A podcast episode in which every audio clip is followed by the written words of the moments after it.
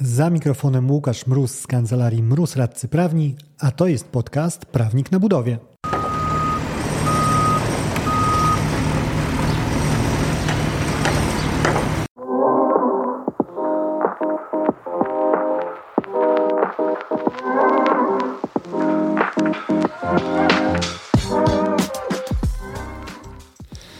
Wykonawca jest troszkę jak bokser. I to nie tylko dlatego, że zdarza mu się pojedynkować z inwestorem na pięści.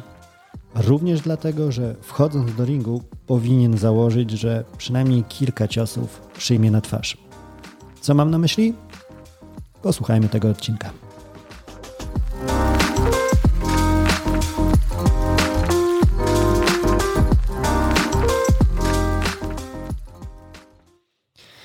Piję do wyroku wyroku mojej lokalnej apelacji, w której sąd na typowym sporze dotyczącym kar umownych za nieterminową realizację robót borykał się z tym, czy wykonawcę to z tego naruszenia terminu zwolnić trzeba, czy też nie trzeba.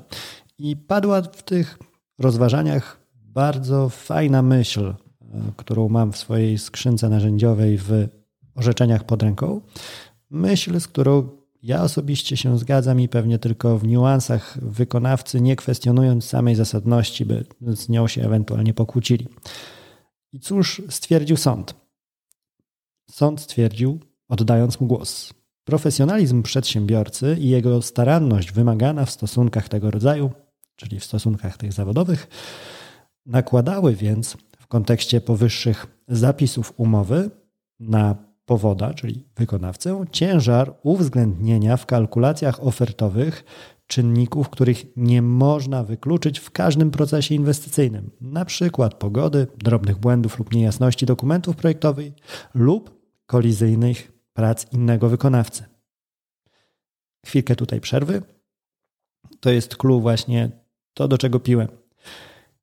Ok, drogi wykonawco, ty wchodząc do tego ringu na plac budowy, nie musisz wcale zakładać, że posypią się tam gromy z nieba i będzie tragicznie, niefajnie i w ogóle zupełnie nie uda ci się pracować, ale bądźmy ze sobą szczerzy, no to, że wystąpią jakieś problemy okazjonalne przy realizacji, to jest pewnik każdego procesu inwestycyjnego. Pozostaje tylko pytanie, w jakiej skali one wystąpią.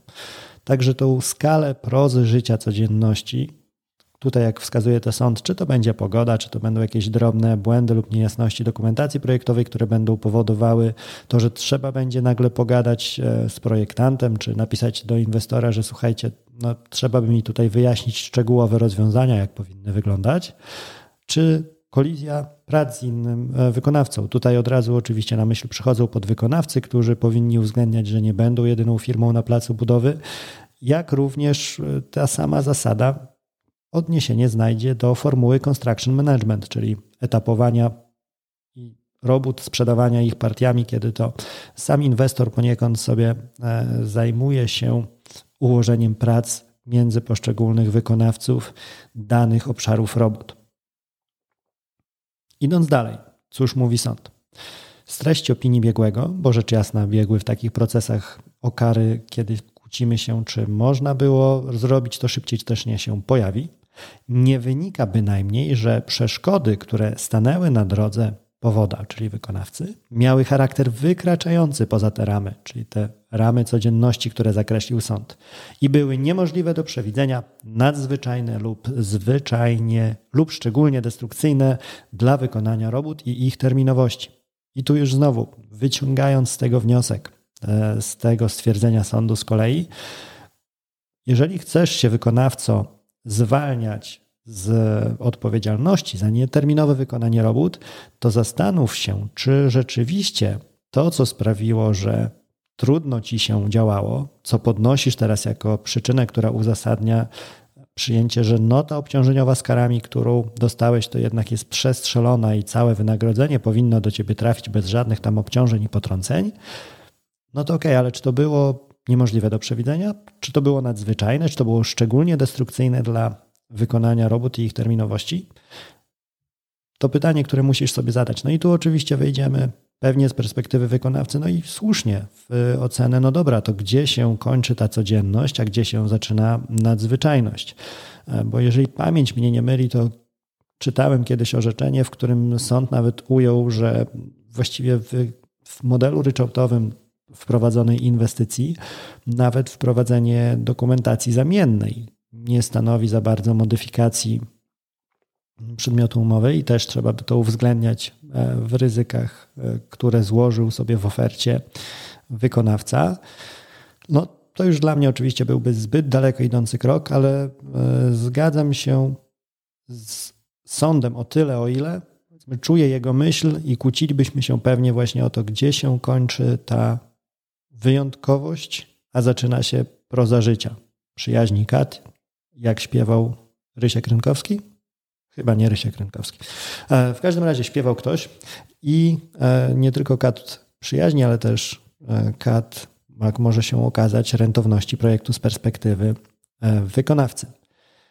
Także pisanie harmonogramu czy ofertowanie terminu z takim w różowych okularach może doprowadzić do ziszczenia się bardzo czarnych scenariuszy.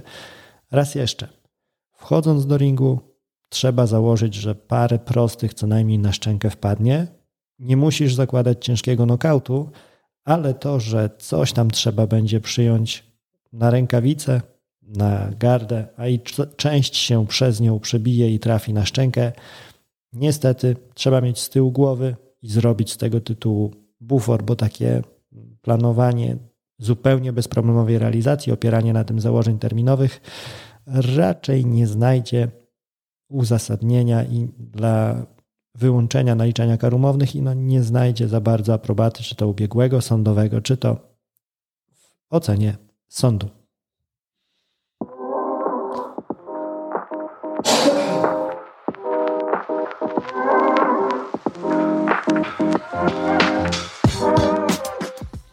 Tyle w tym odcinku. Dzisiaj taka krótka wrzutka. Zachęcam Cię gorąco do zasubskrybowania podcastu w aplikacji, z której korzystasz. Najpopularniejsze, jeżeli chodzi o moich słuchaczy, to Spotify i Apple Podcasts. Natomiast jeżeli chciałbyś, chciałabyś się ze mną skontaktować, możesz napisać na biuro małpa. Znajdziesz mnie też w mediach społecznościowych jako prawnik na budowie na Facebooku i Instagramie. Na LinkedIn bardziej klasycznie wpisz w wyszukiwarkę Łukasz Mróz. Dzięki i do usłyszenia w kolejnym odcinku.